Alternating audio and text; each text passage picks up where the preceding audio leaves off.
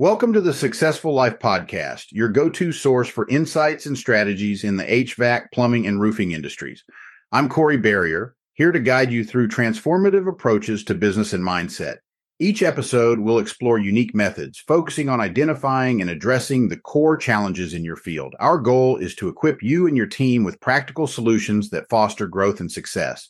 So, whether you're tuning in for the first time or you're a longtime listener, get ready to dive into a wealth of knowledge and expertise. Let's begin our journey to success together. This is the successful life. Corey Barrier, yeah, come learn with me. Take you down the path of our journeys. This is the successful life. It's time to take what you learned, apply it to your life. It's your turn to live a successful life. You are tuning in to the Successful Life Podcast. Three, two,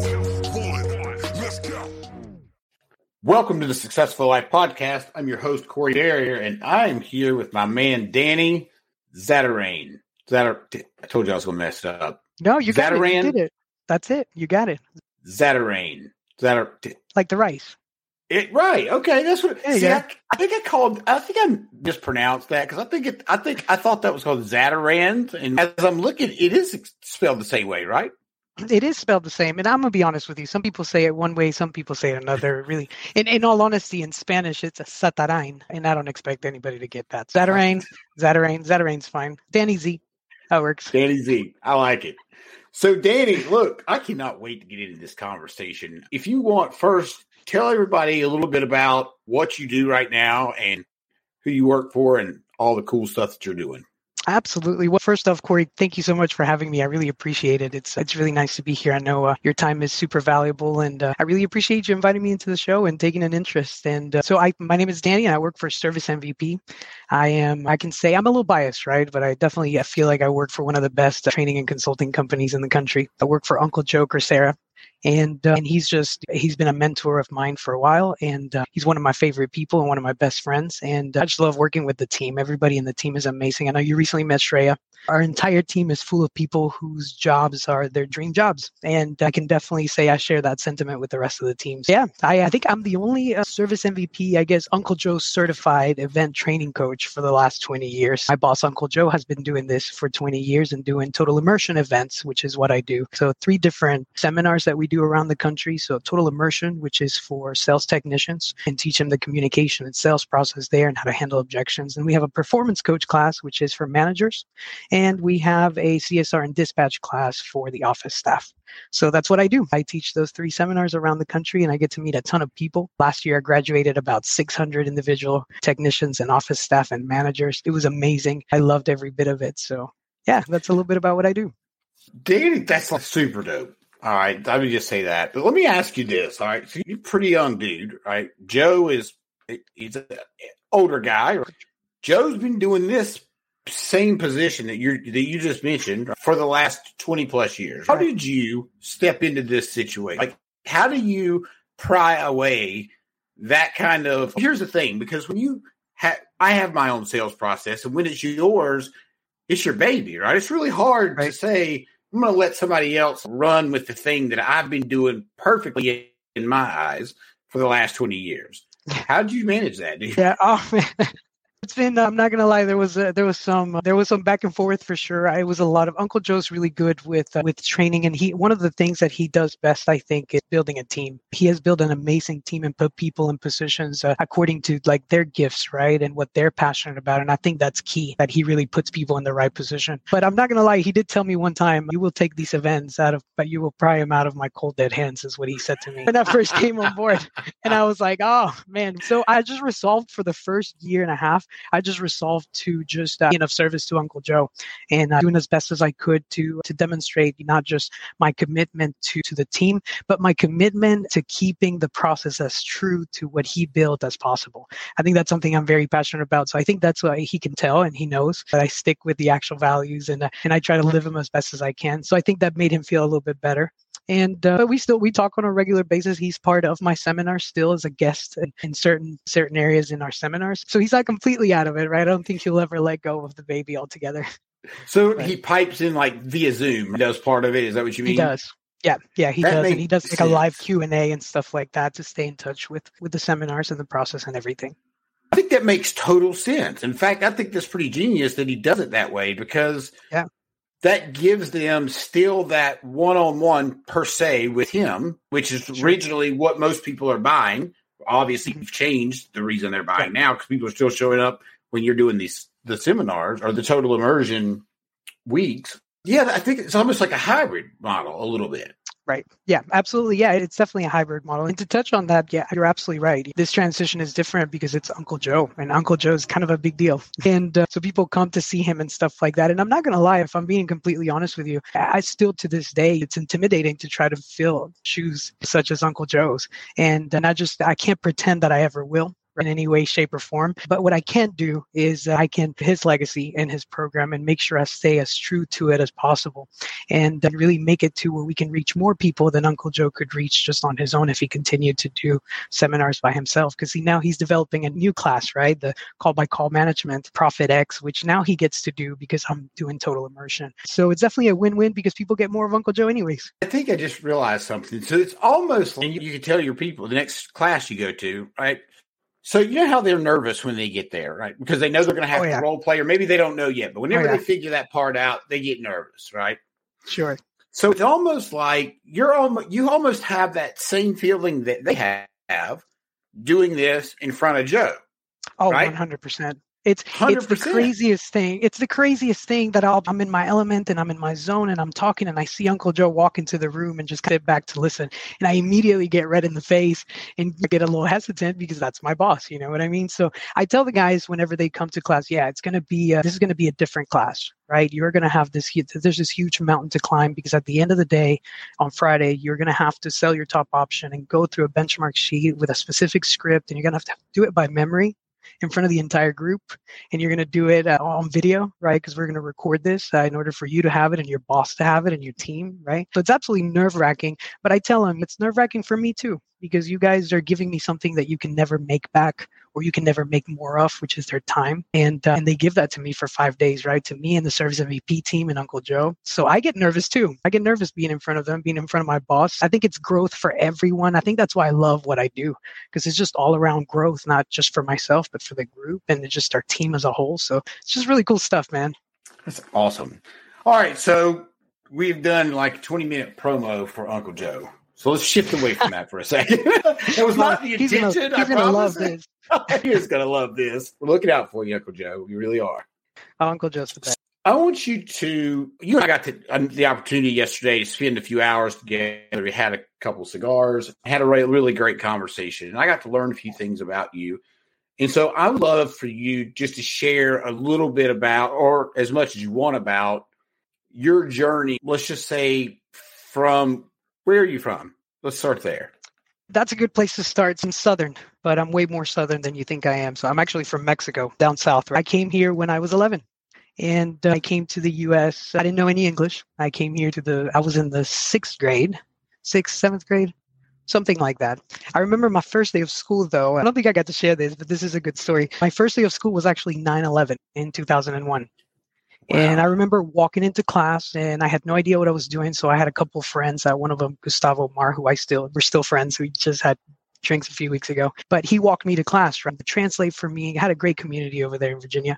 And, uh, and I remember walking into the class, right, and sitting down, and they turned on the TVs, and all this stuff was going on. But I didn't understand anything that was happening. So I, just, I was just doodling my notebook and stuff like that. And around 10 30, 11 o'clock, you know how they dismiss schools early that day. So they, they dismissed school. We got on the bus, and I, I left the school, and I was thinking to myself, okay, I can do school in the U.S. It's like half, it's like way shorter. You just go, you don't watch a little TV, and then you go home. You know what I mean? And then, of course, I got home, and uh, my dad was like, "Oh, there was a terrorist attack," and I was like, "What's a terrorist?" And that's when I learned that that side of it, and, and it was a huge day in history, and it was a huge day in history for me as well when I started school. And uh, that's one of the things, right? And I think that just moving to this country, I know there's a lot of immigrants in our industry and stuff like that. And I think they can relate with how hard it is to go to another country, not knowing the language and stuff. One of the things that was, I think, the hardest, which I'm really hesitant to share sometimes, I'll be honest with you, Corey, and sometimes I make it part of my seminars a, a little bit, but I'm very hesitant to do that because I would hate for any of my story to to to become something that's like a wall for somebody to listen to the other principles I have to share about Uncle Joe or what we do. But I think it's really important because it's one of the things that gives me the most confidence in my seminar because it's like there's no chance that you can sit in my class and tell me you can't do something. You can do anything you set your mind to, and it all has to do with how you respond to circumstances or events that you can't control in your life. And so one of those events was in, and I didn't know this right until I was maybe like 16 when in school we were doing driver's ed, right? And I'm sure you remember when you got your license. And, and so the thing is, they asked us for our social security card and said, oh, you can bring that to school so we can sign you up for driver's ed. And, uh, and so I went home and asked my mom, and I was like, hey, mom, can I, can I get my social security card? I need it because I'm going to learn how to drive. I was so excited. And she was like, actually, you don't have one. And I was like, hmm, okay, where, like, where do I get one? And she said, uh, You really can't, right? And doing some research and stuff like that, I found myself in a situation where I was brought to this country without documents and without the proper documentation. And there was really nothing I could do about it. And even to this day, there are certain things you can do about that, right? Most of them include you having to go back to your country and be there for years before you could ever reapply for any sort of legal residency or anything like that. Or you can marry somebody, right? That you can marry somebody that's a US citizen and they could petition you and stuff like that. Of course, I was, uh, even though some of my friends and family suggested I do that was definitely not something I was looking to do. I don't believe that's what marriage is for. but uh, or that I would be honored in any way if I made decisions that went completely against what things are for, right?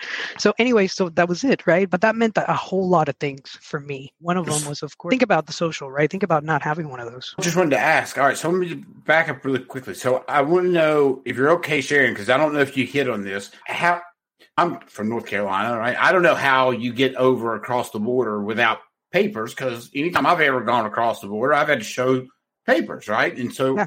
I'd love for you to talk about that if you can. And then I believe you're at age you're at age 16 at this point, so you've gone from age 11. I'm not even sure how you got into a school because you have zero identification. You technically don't exist. The way it is. Is that how you? Is that how you felt? at the oh, time? One, well, yeah, of course, one hundred percent. Nothing, nothing. Even growing up, right? It nothing's ever really yours. There's nothing that has your name on it. There's nothing that. Why know, do you, you say do. that? Why do you say well, that so, specifically? I guess once I got older, right, I'm coming across the border, and just to answer your question, there's a lot of different ways that people come across the border. As for me, because I was underage and it was before the 9/11 attacks, the immigration at the border was very different. So I was able to just come through. I think with how they pay people to get you across the border. Yeah, you my, did my parents. Way. Yeah, my parents just paid somebody and they put me in a car and I came across the border. That makes sense. Um, I was just curious. So, but it was like, yeah, I didn't walk like that. There's a lot of people that literally walk days through the desert just to be able to get across. A ton of people died died doing that and you're tempting for a better life like that. Thankfully, I didn't have that kind of experience. My mom did. My mom actually did walk across the desert. Uh, but uh, but anyways, so it was. I guess as you get older, at 11, it doesn't really matter. In public schools, you can kid can go to public school no matter what, no matter what kind of status they have. So that wasn't a really big problem as long as I could show a birth certificate or something. But as you get older, there's nothing you can't have an identification, right? Because the first thing, like go to the DMV when you go get your license or you get an ID, was the first thing they ask you for. Proof of who yeah. you are. Yeah, let me see your social, right? Yeah. What's your social security number? And think about every other area of your life, right? Let's say you go get an apartment. What's the first thing? That- Ask for a driver's license before you even step in license. the apartment yeah, let me see it. If you want to look at it, let me see it. But you can't get that, right? Because you need a social for that. But then even if you did have that, imagine I somehow did get a driver's license or an ID or something. What's the next, th- next thing they do for an apartment? They check your credit. Of course. And then you need Oh my a, gosh. So your security card. But get this, right? So let's say you just go to Verizon or AT&T and try to get a cell phone line. What's the first thing they mm. ask you for? Driver's license. An ID and then a social, right? Credit, to check credit, credit. Yeah. What's the yeah? What's anything? You go buy a car. You try to open a bank account. Think about that. When's the last time you opened a bank account? What do they ask you for? I don't think there's anything that we do nothing that they don't ask for that information. Nothing. Maybe voting. And I you know, I, I, knew you'd make a joke of that one. But I say for sure, I've never had the chance to vote, so I try to stay out of politics because it's a very touchy subject, and I don't have the chance to vote, so that's why I stay out of it. But uh, but I'll be honest with you, I think one of the one of the myths that I love to debunk, just because I had a little bit of a platform, is that if you need a social to do all of that kind of stuff, right? People think that uh, undocumented immigrants sometimes are able to take advantage of the system in a way, when in reality, right, I've paid all of my taxes forever and always, right? Because they don't give you a social, but you get a, an ITIN, which is an individual taxpayer identification number. That way, no matter how you're working, you pay taxes no matter what. and it's like, and it's like you go ask for help, right, at a social security office or uh, for financial help or anything like that. What's the first thing they ask you for? Proof. Yeah. And so, so it's like you can't do that, right? So my mom was never able to get any sort of financial help or anything like that. We pay our taxes the way, at least I do, right? I can't speak for everybody, but I can definitely speak for myself. And uh, so, anyways, that's that. So that I guess that was one of the biggest hurdles, right? Like I would never imagine if you had told me ten years ago that I was going to be traveling all over the country, getting on a plane, right, and teaching total immersion all across the country in different seminars, I would have said you were out of your mind because I couldn't even get a car, I couldn't even get a cell phone. You know what I mean? So that had to feel like I can't even imagine like how that felt because also part of this too is you mentioned this earlier and I just want to circle back to it really quick. You mentioned that you know I actually can't remember exactly what you mentioned, but basically you were alluding to we don't ever know when we're going to lose these things. Right? Yeah, I think yeah. you're heading towards being deported. So I want you to hit on that for a minute of yeah. your mindset with yeah your mindset, and then just kind of walk us through that whole thing sure. if you don't mind. And I guess to answer your question, let me tell you a little bit about it. Right, went through school and I did as best as I could. Right, never you never really had a car or anything like that. And I actually graduated a year early because uh, I, I, school wasn't like my favorite thing. I was good at it, but I was just let me just get it over with. I couldn't go to college because my my parents couldn't afford it, and I had no financial aid or anything like that. Even though I had great grades, but I did have some great connections and people that were really supportive. So the Rotary Club actually gave me full ride to get to go to a community college, and uh, and I was going for my radio radiology associates, right? And so I wanted to be a radiologist. I wanted to go into healthcare because I loved helping people. And uh, but it, I was about one semester in when my dad got deported, and I was 17 at that time. And so back to that question, right? I mean, it uprooted our lives altogether, right? Dad wasn't there. He was making about 75% of the income in our family. There was six of us, right? My parents and then four of us. I'm the oldest of four.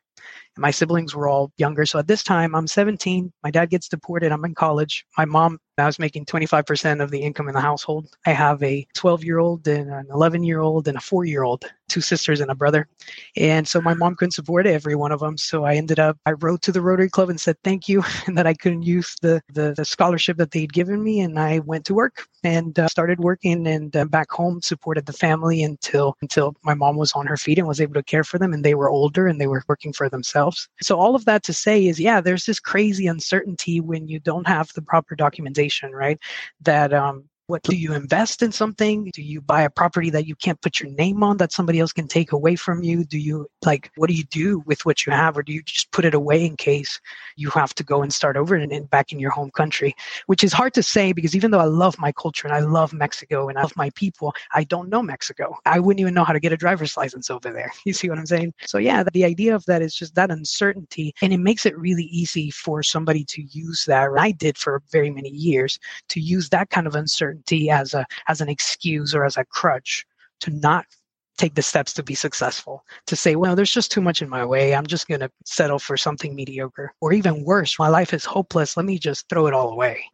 So yeah, yeah that's the story that's wild. Do you mind me asking why your dad was deported? Is it just like his number came up? How does that? I don't even know how that happens. No, so he actually had a he had a he was arrested, and uh, okay. from there he was deported. Yeah, and he was okay. arrested on it was like a domestic. Uh, I know I shared some of this with you. Uh, we I went through a lot of domestic violence and abuse in, in, in my childhood and my upbringing, so it was definitely related to that when he got deported. So it's a good reason. Uh, yeah, uh, yeah. It wasn't a. It was an actual wasn't accident. It right. wasn't like that. No, it wasn't like they just kicked them up. Which, in all honesty, I, uh, that's the kind of stuff that happens, and that's why I've made it. I've made it a really important thing in my life to to really walk a straight path and try as best as I can to you know, to be a good citizen here and, and help people up build my community instead of breaking it down. I think you've got such a different and interesting perspective that I don't know if most people really have. And I say that because you've seen it at the worst, at its worst, right? You've seen everything sure. just about at its worst. I have. That's pretty fascinating that you've been able to overcome that mental hurdle. People have far more than what you started out with, right? And still can't get out of bed, can't do anything for whatever reason. And I'm not saying I'm not knocking those people. I'm just saying that like, it just shows about it just shows your fortitude, your perseverance, which you know, it's impressive. So thank you. I appreciate that, Corey. Yeah, absolutely. All right. So you, when did you actually, let's just call it become a, citizen? How did that pro- process happen? And what, yeah, how did that, how did that happen? Sure. No, that's a really good question because I am here, right? And I, I haven't been deported yet. yeah. And we're talking on this podcast, so I'm guessing that ain't going to happen. No, not yet. Anyways, not anytime soon. Hopefully, no. But so about uh, I was, I think I was like 25. So it actually it was only a few years ago, maybe like seven or eight years ago. When uh, and, and I'm still not a U.S. citizen. Just to be clear, I'm actually I have this thing that I like to call it's almost like a net Netflix subscription to the U.S. Okay. Yeah, right, where I just have to. They're like, oh, you're doing good. Okay, let me just give you another two years of a permit to stay in this country, or as long as you keep paying your taxes, as long as you keep working and doing the right thing and not get in trouble. Can't even like I have this thing called DACA. I'm a DACA recipient. So DACA stands for Deferred Action for Childhood Arrivals. So that's for that's that's this thing that Obama signed into place that said that anybody that was brought here to this country without documents, without their knowledge or with them being underage, should, if their record shows they're a good citizen, should be able to work legally and take part in society and not be and not be invisible the way we were. And so that was I've been really grateful for that because it's really opened up so many opportunities for me. So it's and that's still something that I do on a every two years. Every two years I hire my lawyer and I say, Hey, can you do my renewal? And there's a couple thousand dollars associated as with as far as fees and lawyer fees goes to do this. I uh, yeah, I, don't, I try not to get pulled over. Right, I can't have any more than a couple of traffic violations before they're like, oh, you were caught speeding two times. It's okay. Three times, you're going back to Mexico. So it's important. All right, so that's how it is now, right? But it hasn't that's always how it is now.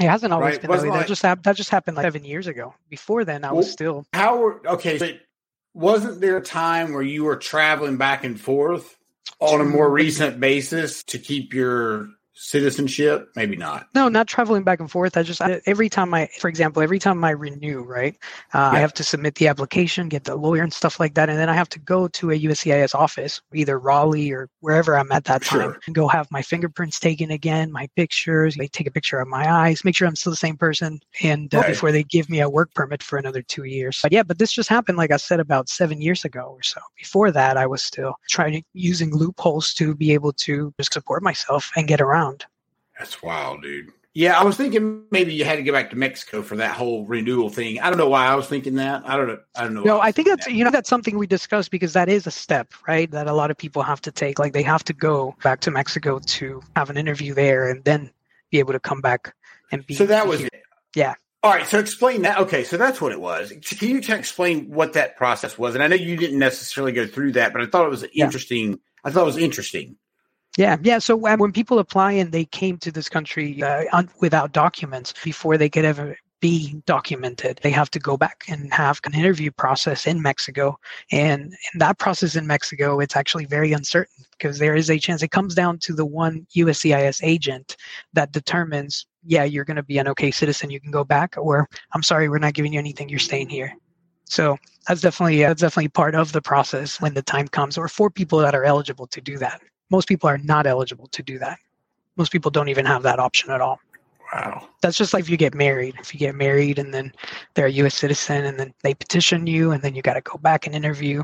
And even when you do marry someone, right, they go through these interviews to make sure that the marriage is legit and you have to show pictures and proof of the relationship and all of that good stuff.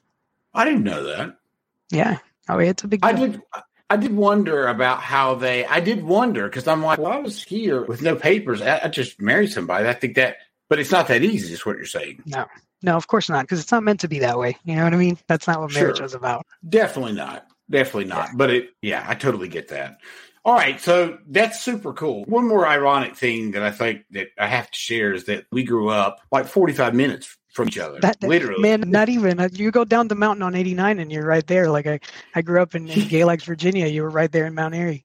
Isn't that wild? It, it's wild. And the way we met was through Shreya, and, sure, yeah. Yeah. And it, it's pretty wild. And the fact that you live in Greensboro, which is why we met up yesterday. Yeah, um, another 45 minutes. Right, exactly. That's like, exactly we've right. Stayed, we've stayed right there near each other. We didn't even know. Had no earthly idea. All right, let's get into let's get into some of the stuff that you do with your trainings. Let's talk about who is the best person to come to your total immersion training. Who's the person that you have the most success with? This episode of the Successful Life podcast is brought to you by Housecall Pro. Whether you're looking to streamline your operations, reduce paperwork, or boost revenue, Housecall Pro is your all in one business solution. Transform your business today with essential tools and support designed to drive efficiency and deliver exceptional customer service. To learn more, click the link in the show notes. Oh man, that's a hard question because to be honest with you, uh, what I do uh, total immersion training is uh, it's a, it's it's not your regular sales training, right? It's not like you come and it's like a lecture and you just sit there. This is a week long training, right? Day one literally consists of us just digging into the kinds of beliefs that we have that are holding us back, right? Yes. Uh, kind of beliefs that, that that don't allow us to provide the best service, that don't allow us to show options beyond what we think we could purchase ourselves, right? Uh, things that, so we spend a lot of time with that. So it's a very different kind of training. Really, it's valuable for anybody that wants to become a person of more value themselves for their companies, for their families, and for themselves. Right. And uh, so, really, anybody like that, anybody that's in a position where you have to sell something. And mind you, when it comes to business, everything is sales right? When you want to convince somebody to go your direction, to take on a new initiative, to complete a training, change their thinking, it's all a sell, right? So we have to learn how to communicate at a higher level in order to be able to sell our ideas and sell our initiatives and sell ourselves. Exactly. All right, let's just clarify really quick. When we are saying, when Danny's saying sales in this scenario, he's not suggesting that he's done. You come to this training, they're going to teach you some slime ball way of selling, right? What he's what he's saying is that we he teaches you how to be a good human being and to do the right thing, and good things happen to those people. yeah, yeah. I guess in a nutshell, yes, absolutely. You're 100% correct on that. It's we teach uh, Uncle Joe's process, and this is what I love about it. Right, it's all science based, and it's backed up by and you're an NLP certified. So it's all about communication, and it's all about knowing how to say the right things. But uh, but the really cool part about it is that yeah, a lot of the principles that we learn are just principles. They're just rules that of how the mind works right? There's no rules as to how you use them. So that's what we mm. teach. That's what we talk about the values behind that because and i tell them this on day one right? Like you can take everything that i'm going to teach you and go use it and do manipulative sales and use coercion and use control to close people and stuff like that but that's not what this is for. So one thing that we focus on is called pure motive values or pure motive service, right? Where the pure motive is it's all about the customer, right? It's all about what's best for them and their families, not greedy motive. I believe that there's only two motives. You're either doing pure motive or you're doing greedy motive. There's really nothing in between. So it's like we really dig into why we do the sales the way that we do, why it's important to show all of the options from the most premium to the most economic, regardless of what you think the customer is going to buy, regardless of what you think you would purchase in their place, and take those principles and put them into action. So yeah, that's one of the things that attracted me to Service MVP in this program altogether is the fact that like you can go to sleep at night and lay your head on your pillow and feel good about what you did for the day and still get amazing results for you and your family. Make sense? 100%, dude. It absolutely makes sense. But I think to a lot of people, it probably doesn't make sense just because I think a lot of people believe that you have to be manipulative, you have to be slimy, or you have to be doing something that is under par, so to speak. Yeah. And that's just not how it is. I think you probably can run into some people that are like that. Of course, there are slimy car salespeople. There's probably slimy. There's slimy people in every industry.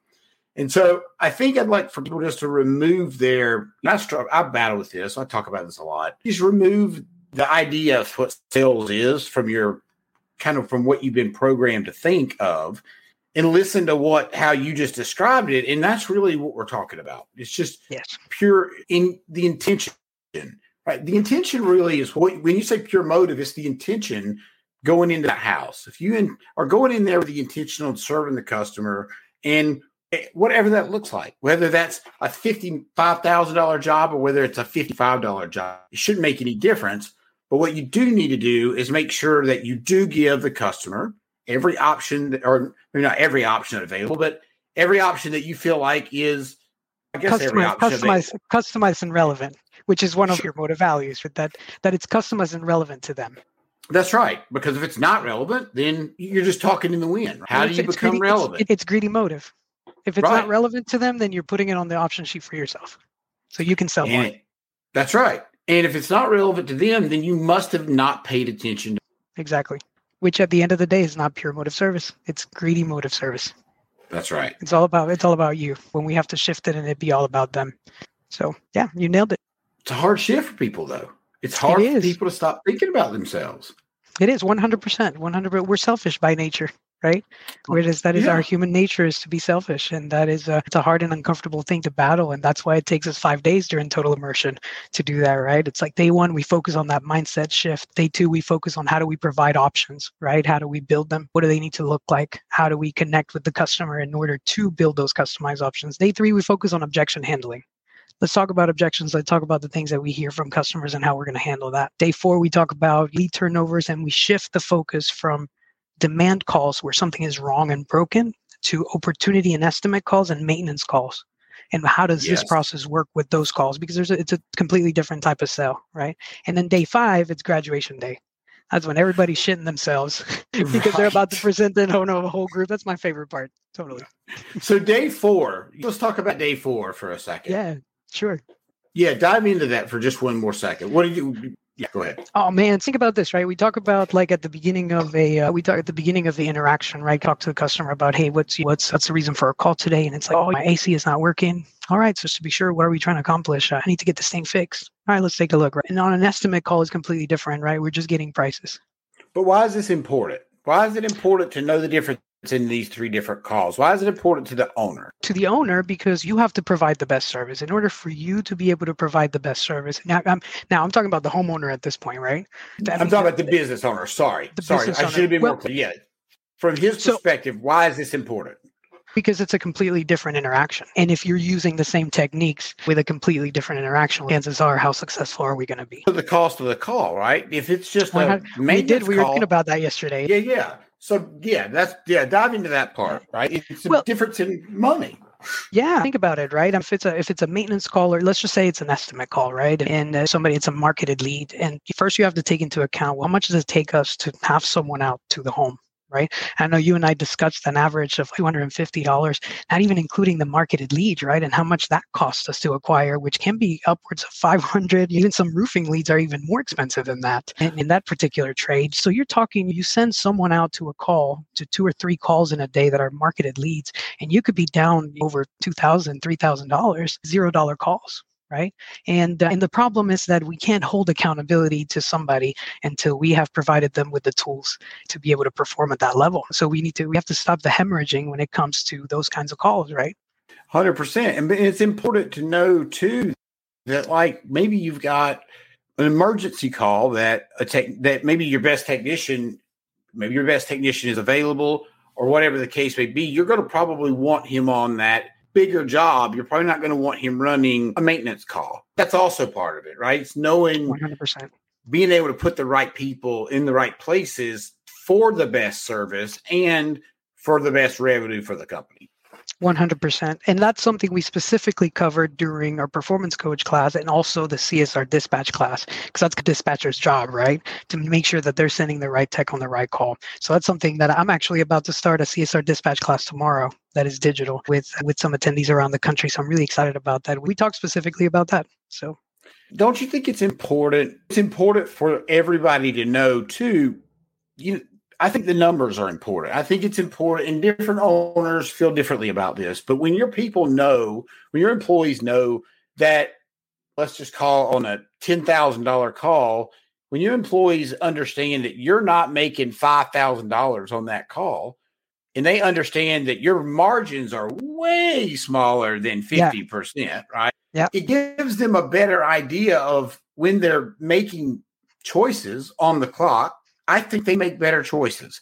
If you've got a good if you've got a good company culture, they for sure make better choices. 100%. And let me tell you this the best thing that happens whenever you do keep your employees engaged and have a transparency in the culture with how much it costs to do business, the most important thing that happens is the confidence that your technicians will have in being able to present prices and know exactly how much it takes to do great service. That is invaluable. Right? Because then you have somebody that is unapologetic about how much it takes to do great service in front of the customer. And that's the kind of credibility that people want to do business with when somebody can look at Corey and say, "Hey, Corey, sure, I agree with you. This is definitely a higher investment, but this is how much it takes for us to do great service." Now we can stop if you want to, and I can help you find a more budget company to do this. Or on the other hand, you want to focus on the quality and reliability and the safety and health of your system and your family, then we can move forward. But you have to know it's going to be a higher investment. So what should we do? When you're able to communicate something like that, it's like your credibility is through the roof. And that can't happen unless you have transparency with your business, unless you have those onboarding conversations with your techs, unless they know how much it takes to do great service and that they feel unapologetic about it. So that's right. And you mentioned something earlier that we both totally agree on, which is if you, you're thinking about if you're thinking about how much that customer can spend on whatever job that you're there for, and you start questioning whether or not they can spend eighteen thousand dollars on a new HVAC system or whatever it is, right? You got to ask yourself. You have zero basis, right, to be able to try to project out what that customer has. You have no way of knowing if that customer has the money to pay you or not. So if you right. don't give them that more expensive option, you're just shooting yourself in the foot for people that will get, pay that money. Yeah, one hundred percent. And let me put it to you in a pure motive service perspective, right? Because yes, mm-hmm. it's easy to say that. It's easy to understand that we're shooting ourselves in the foot, but the reality is that most technicians don't offer those high-end options because they feel uncomfortable showing them because they wouldn't purchase them. And the thing is that sure we can tell the techs hey you're shooting yourself in the foot right if you don't show those options and that's gonna that's not gonna take that feeling away. No. But you know what will take the feeling away? Is the fact that it's pure motive service. The fact that it's bad service. To imagine this right? Imagine going to a restaurant right? And uh, go to a nice restaurant and they see you come in. Maybe you come in on some jeans or a polo just kind of like i am right? I don't look fancy at all. And they give me a menu but they withhold the expensive drink menu right? And then you ask for it right? And it's like oh I think you could afford any items from that menu, so I just didn't bring it. Right? How would you feel about that? Not so hot. That's what I'm saying. And it's like we do this on a regular basis. We profile people and withhold better options because we don't think they could afford them because we're in debt and we're uncomfortable with a $500 payment because we grew up uh, trying to save the most, right? Because we grew up not talking about money and feeling uncomfortable with finances because our family's in debt and my mom would never pay for that. So I'm not going to show them that option, but it's bad service not to. That's what takes the feeling away. It's when a technician understands that withholding options because of your personal beliefs, it's actually bad service for the customer. That's what changes it. Makes sense? Because we're going to show a premium option, and I don't expect you to buy that right? I know this pro- this option is probably too premium and it has too much service, but don't worry because I have other options probably more like you expected. So either way, just choose what's best for you and your family. See, when you teach somebody how to do that and how to believe in that, then they are free to show options and to show a full range of options and provide the best service. That's the pure motive behind. It. See what I'm saying? Hundred percent. More so that more so than not shooting yourself in the foot because it's just that's the crazy part is when you do pure motive. Ironically, when you stop focusing on the money and focus on the behaviors that actually get you to make more money, it's you focus on pure motive service and the money just follows. Yeah, you're no, you're 100 percent right. Because if you go in thinking about the money, it's often you are going to fail, right? That's just all there is to it because you're thinking about yourself. And when you're thinking about yourself, there's zero chance you could serve other people. Right? Exactly. Exactly. That's one thing. You one know, thing we're really big on. Service is about the other person. Yeah, it is 100%. One thing I think that I do want you to actually talk about for a moment. You mentioned how Joe hires people and how everybody has a certain role. They're all in the right seats. But you were telling me the other day that Joe also makes sure he he only hires certain people. And I can't remember exactly what you said, but it was impressive how he goes about doing it. And maybe, do you remember what I was talking about? I believe so. One thing that I said that I find the most impressive with our team at Service MVP is that I can't think of anybody, and I could be wrong, but from as long as I've been with the team, I don't think anyone has actually applied for a position at Service MVP. That's Everyone was handpicked to have the positions. And while people within the organization have shifted positions, everybody's in the place that they're supposed to be. I think, and somebody that is really that I have to definitely give a huge shout out to is Julie Cresera. Julie, Uncle Joe is amazing, right? But uh, I can say from experience that it, it makes the entire difference to have somebody that's supportive, that is smart, that is strong, that is confident, that is moving things forward. And Julie definitely does that for us. So definitely, yeah, she's a huge part of the organization. And I think they've both done an amazing job in putting all of us where we need to be. And not just that, but giving us the tools that we need to be successful at what we do. So that's really unique about Service MVP. And I just love it. I love that about us. I love that we, that everyone, if you ask anyone, it's our dream jobs. It seems like it really seems like Joe lives what you instill in all the companies that you work with, which some people might think, of course, that's the case, but I don't know that's the case with with everybody. So it's really refreshing to know that looks like from the top down, like it's what it seems to be, right? Yeah, yeah, we try to be a product of our product. We try to do the things that we teach to do. I think that's most important too, because for me, I'm really big on values, right? I know you and I talked about that a little bit, and uh, they make all of the difference, right? So having people in the organization stick to the values that, that we teach, it is it's definitely refle- refreshing as an employee, and I think uh, for our clients as well. Yeah, they've done an awesome job. Uncle Joe and Julie have built something that I don't think anybody could really match in the industry as far as communication training goes. And I'm just really lucky to be part of that.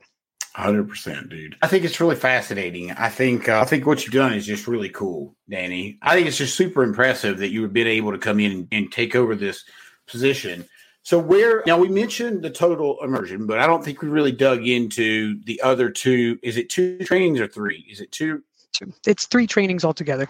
Yeah. So total yeah. immersion, that's where sales technicians and sales pros, the management team, of course, I recommend everybody take that one because then you learn what the sales process looks like and how to communicate at a higher level. The other one is performance coach, which is pretty much the same concept, but in a performance coach level or at a management level. How do you have those conversations with your team? How do you get your team sold on a sales process? How do you hold them accountable later on? What kind of processes need to be put in place so that the team can not only onboard, graduate, but also continue to perform and improve their performance? Those tough conversations that you have to have, how do you have them? Right? How do you have them in a way that the employee doesn't feel like you're just telling them what to do and giving them a goal, but they feel like it's their goal and they want to reach it and the accountability is on them. So that's what we go over during performance coach. So how do you elevate? Because what we're asking of our employees when they go to training is that they elevate their level of service to our customers. The problem is we rarely ever elevate our level of service to our team. Right. That, that's what performance coach class is all about. How do you elevate yourself as a leader for your team in order so that you can instill and motivate them to reach their highest performance? Because that's what it's all about, right? It's a, being a leader. It's all about leading yourself first. So, uh, what do you think? I understand everything you said. So, at what point does the leader say, "I got to make a change"? Right? I'm not growing with my team. Maybe I'm growing away from my team. Is there a certain point that you've noticed, maybe a common point in that business owner's journey of when that happens? I'm just curious. I think for business for different business owners, it happens at a different time, but it's all mostly related to performance, right? To the performance of their team, and it's mostly when they are seeking out how do I change the performance of my team. It, usually, after they do some digging around, it always comes around to being their performance as a leader, right? So I think that can happen at any point in time. But uh, what I love the most is seeing when leaders like that really get in touch with that part of leadership where it's like, okay, let me do it first. Let me go first. Because then you see that team culture be built, right? You see that culture emerge where the guys are excited and they're rooting for the leader and they're rooting for the vision. I think that's really unique. And I think that's something that every company would benefit from. I love that's probably if I had to pick a class, which I couldn't because I love them all, but if I had to pick one to do forever and ever, that's the one I would do that one because it, the entire culture can change on a dime just from a leadership change. Yeah, and, and without that doesn't always mean a new leader. That just means a new you. Yeah, and look, I'm glad, so glad you said that because I do believe a lot of times people think that if you're coming in and you're consulting or doing training, that you are going to shake up the organization, and that's never our intention. Not my intention. It's not your intention. No. But I think it's a common misconception. What's going to happen? And nobody likes change. I'm glad you. I'm just glad you pointed that out. Yeah, change is most important. And of course, nobody likes change. Nobody likes change because change is uncomfortable. And it lets people know that puts people in a place where they have to consider that what they've done in the past has not been right. And they've been doing it for this long, and that's uncomfortable. It's uncomfortable to accept something like that, right? But it's that's the only hurdle that between you and where you really want to be. So it's just swallow that pill and just move it forward and just come to, to be vulnerable with your team and say, guys, I like I've been doing you guys a disservice because I don't know what you guys are even supposed to be training on. But the good thing is that stops today. Because today I'm jumping in on the training and I'm doing it myself. We're going to do this thing together. And yep. there's just a freedom to that. Yeah, but you're but your training, let's be clear. If you're a business owner listening to this, you need to go to this training before you have that conversation with your team because that's what this training is about is how to effectively communicate yeah. what you're trying to do and what the end goal is in a way that the team buys in. You don't get a bunch of pushback and everybody's happy. It's yeah, yeah. You will get that pushback, right? And it's knowing how to handle that pushback, knowing when that pushback is, is beneficial to the team and when that pushback has to be removed from the team, right? When to coach and when to stop coaching. It's like those, it's like I always hear business owners say, How do I know when to fire somebody? How do I know when I've done enough? How do I know when I've, and those are the kind of questions that we answer during Performance Coach. That's why it's such a valuable class. So it's good stuff. Sure. We take them through, we take you through the 10 stages of accountability, how to elevate each stage and what that conversation sounds like at every stage. And we get to role play it, right? Because that's most important with us. I think that's one of the biggest differences between my training and other trainings that I've done in the past is that we're not going to leave until we know that not only did you learn the content, but that you can actually apply it real life. So we're actually going to do it right now. You know what I mean? That's uh, that's the coolest part. Hundred percent, dude. You can't. I, in my opinion, you can't have good sales training if you don't have role playing. It's just no. you have to have it. You have to have the practice. You got to get it in the reps. Yeah. It's like anything else. If you're going to be good at anything, you got to practice it. Yeah, you do. You do absolutely. We like to. I talk about. I, I hate using the word role player when I'm at the seminars because there's just a negative connotation, kind of like like sales tech, right? Or like a right. like a you know, mm-hmm. sales consultant or something. It's just a bad rep. So I like to call it skills practice. It's like, there you go. New skills, and now we're going to practice them because that's what you do when you learn a new skill. There's nothing wrong with it, right? There's no negative connotation. It's just you learn a new skills, and now we're going to practice it. So it's skill I practice. That. It's a verbal packaging. And guess what? That gets the team to buy in. That was a perfect example of exactly what you teach these business owners. It's just, I wouldn't say play yeah. on words, but it's just like you, I don't know what you just called it. What did you just call it? Uh, like verbal packaging. We have a lesson. That, we have a lesson around that verbal packaging is something Uncle Joe. That's what Uncle Joe named it. Right? And it's a, and not just that, right? Not just the verbal packaging part of it, but is what I love the most about what I teach is I tell everyone when they come in, it's like sure you're going to use all this stuff for sales, right? But the key part is that all of these principles that you learn to create more value for sales, if you were to translate them into your personal life, you would become a person of more value yourself. So I always challenge everyone that comes to our classes, whether performance coach or CSR or anything else. And I'll give you a quick example if that's okay. Sure. One of the things that we really focus on is changing the way that we communicate, right, to build more value. So that means removing words that diminish the value of what you say and sticking to words that create more value. So, for example, just a quick example of something we focus on is not using the words I can't. I can't. Okay. When you can't do something, oh, can you send someone out today? Oh, I can't do that. We can send someone out tomorrow. Or hey, can can you take a look at the duct work? Oh, I can't do that right now. Or can you, anything that the customer is asking us to do, right? Think about it. Uh, we do instead of saying I can't, use the word what I can do is. Right. So if you're on the phone, it's like, can you send someone out today? Hey, what I can do is schedule you for first thing tomorrow morning, and I'll put you on standby today in case we have a cancellation. What do you think about that? Just skip the I can't altogether, but translate that into your personal life, right? You're at home in the evening, you're sending some emails and stuff like that, and your son comes up and it's like, hey, dad, can you play with me? What do we say? Oh, I can't right now. I'm busy with work. Yep. And then what happens to your son? So, oh, their little hearts like, man, I guess he can't. And then he goes away, right? Maybe later, right? I can't right now, but maybe later is what we may say. So it's like now with this new program, we communicate at a higher level, right? We take into account pure motive, right? Because if they're coming to ask me to play, that means that they want my attention, right? And I'm just going to go with something as, with as little value as I can't, right? So instead of saying I can't, you say, you know what, son, what I can do is finish this email and then you and I will play for 30 minutes. How does that sound? Now, what's the what like emotional like how do they leave now with that interaction, right? Are you a more valuable parent now than you were before? Right now they're excited because you're just going to finish an email and then you're going to play for 30 minutes. And we could it's like we try to communicate the same thing, but we communicate it in a way that doesn't provide that value. So that's the best thing about what I teach is that Uncle Joe has taught me that these are not values just to create more sales or make more money, but they're values that you can translate into your personal life to create more value for yourself as a human being, for your family as a parent, as a husband, for your team, right? As a leader, as a technician, for your company, as a coworker, and they just make you a better person altogether. So that's why I get really excited about the stuff I do. It's almost like an accountability hack too, because if you say, let's just take the kid example, I can't do it right now, or I'm busy with work, I can't, I'm busy. But if you say, if you do it like you said, now, because if you do it the first way, there is zero accountability. Yeah, right? you just no. shut that person. It's just a no, mm-hmm. and you're probably not going to come back to it. But if you say it right. the way you said it, not only did you not hurt the kid's feelings, but you also held yourself accountable for making sure you do that thing later. I love that. 100%. 100%. And you can, and I can teach you those words over and over, right? But that's why we focus on pure motive values first. Because first, you got to be aware that your son is coming to ask you because they want you to be a parent right now. You see what I'm saying? Until you Right. can acknowledge that, you almost can't make yourself say things like that. They're not a parent. So, yeah. Yeah. But, anyways, And the fact of the matter is, if you're not coming from a pure motive heart, you don't you don't want to say these things because it's going to be incongruent. People are going to be Right. able to tell you're full of crap. Oh, 100%. Everybody can tell. It's Yeah. like people can sniff that out. When you're not a genuine person, people just know. Consciously, they know, and people don't Yeah. know that they unconsciously know. Does that make Yeah. sense? People don't They know that they. They, Un- they just, they just they get just that feel it. feeling. And this is what you hear, right? You hear, I'm going to get other estimates.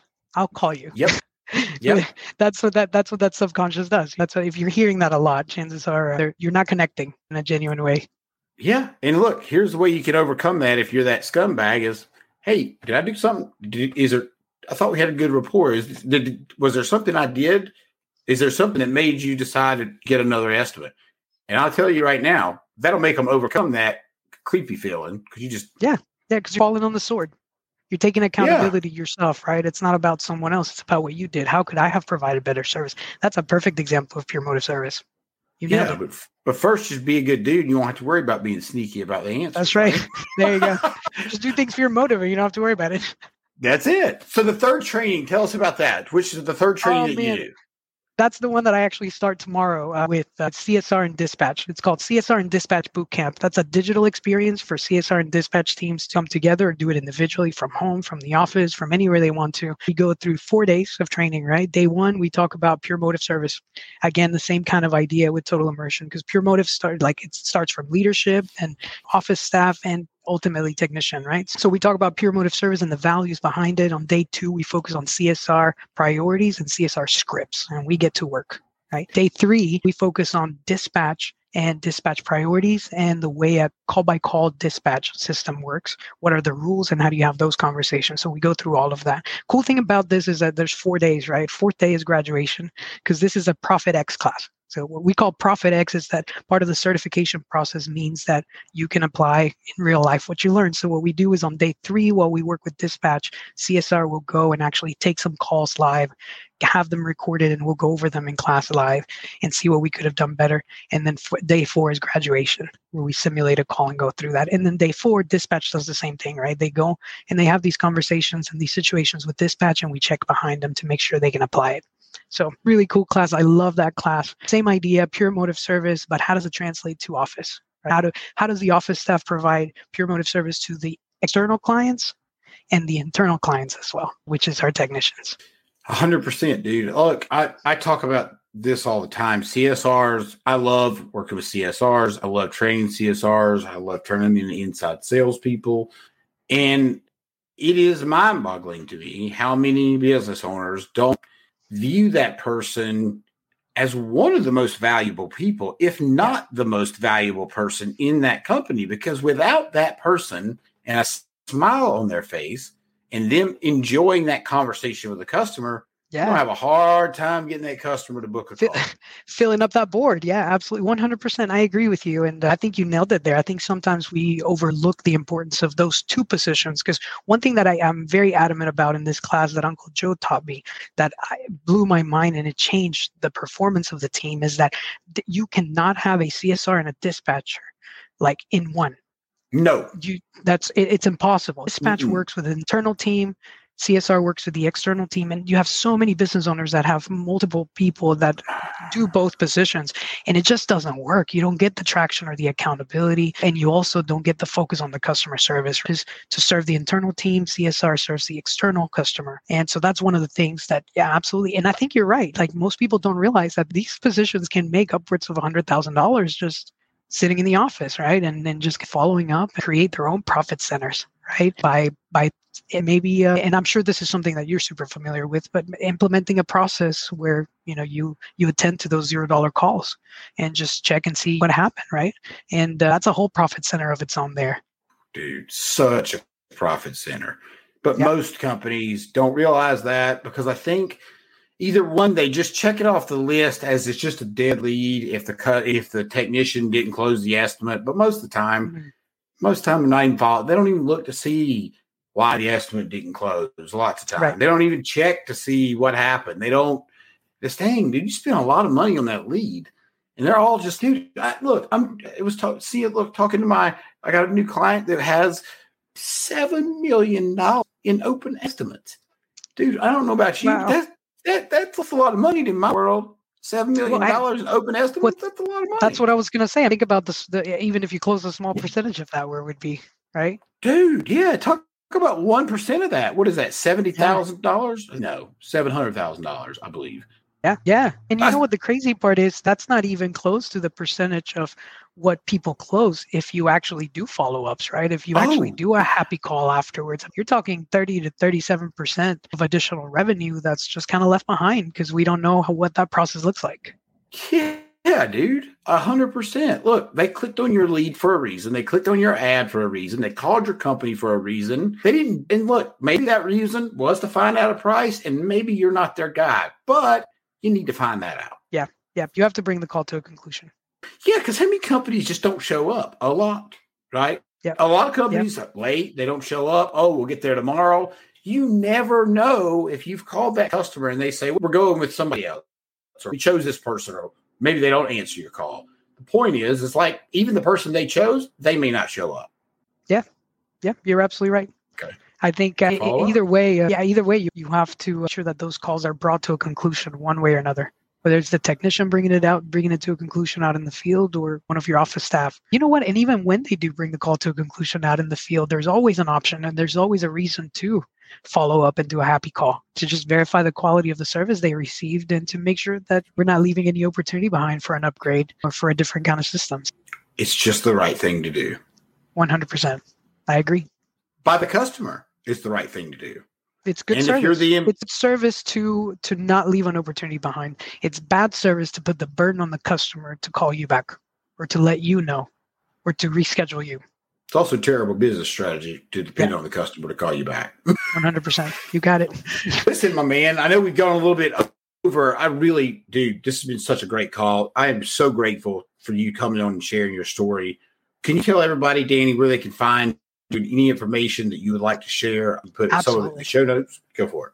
Yeah, for sure. So there is, so you can definitely uh, find me on any social media platform for so Facebook and uh, Instagram, whatever else. But Just if you want to find out some, yeah, just Danny Zatarain. But uh, you can go to servicemvp.com for additional information. You can reach us there. You can go to totalimmersionsales.com. That's where all of the different, uh, all of the what do you call the classes will be. Yeah. You can find all of the classes on the uh, on the Service MVP website or the Total Immersion Sales website, where you can just call our offices. I will I will make sure that you have my phone number, but you guys can reach me at uh, area code 516-974-8447. And that uh, you can shoot me a text or shoot me a call, and I'll be able to help you and uh, point you in the right direction, get you to one of my team members that uh, can help you. The office number is 877-764-6304 where you can reach any other service MVP member.